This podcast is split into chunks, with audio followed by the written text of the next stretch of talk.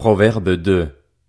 Mon fils, si tu fais bon accueil à mes paroles, et si tu retiens mes commandements en prêtant une oreille attentive à la sagesse et en inclinant ton cœur à l'intelligence, oui, si tu appelles la sagesse et si tu élèves ta voix vers l'intelligence, si tu la cherches comme l'argent, si tu la poursuis comme un trésor, alors tu comprendras ce qu'est la crainte de l'éternel et tu trouveras la connaissance de Dieu.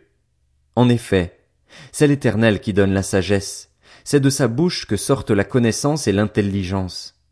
Il tient le succès en réserve pour les hommes droits, il est un bouclier pour ceux qui marchent dans l'intégrité. Il protège ainsi les sentiers de l'équité et il veille sur le chemin de ses fidèles. Tu comprendras alors ce que sont la justice, l'équité, la droiture, toutes les routes qui mènent au bien. En effet, la sagesse viendra dans ton cœur et la connaissance fera les délices de ton âme.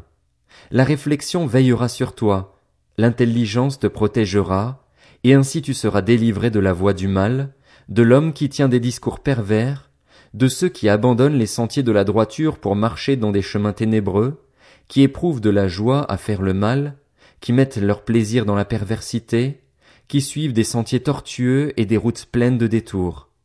Tu seras délivré de la femme étrangère, de l'inconnu au discours flatteur qui abandonne l'ami de sa jeunesse et qui oublie l'alliance de son Dieu. En effet, sa maison penche vers la mort et sa route conduit vers les défunts. Aucun de ceux qui vont vers elle ne revient ni ne retrouve les sentiers de la vie. Tu marcheras ainsi sur la voie des hommes de bien, tu persévéreras sur les sentiers des justes. En effet, les hommes droits habiteront le pays, les hommes intègres y resteront, tandis que les méchants seront exclus du pays, les infidèles en seront arrachés.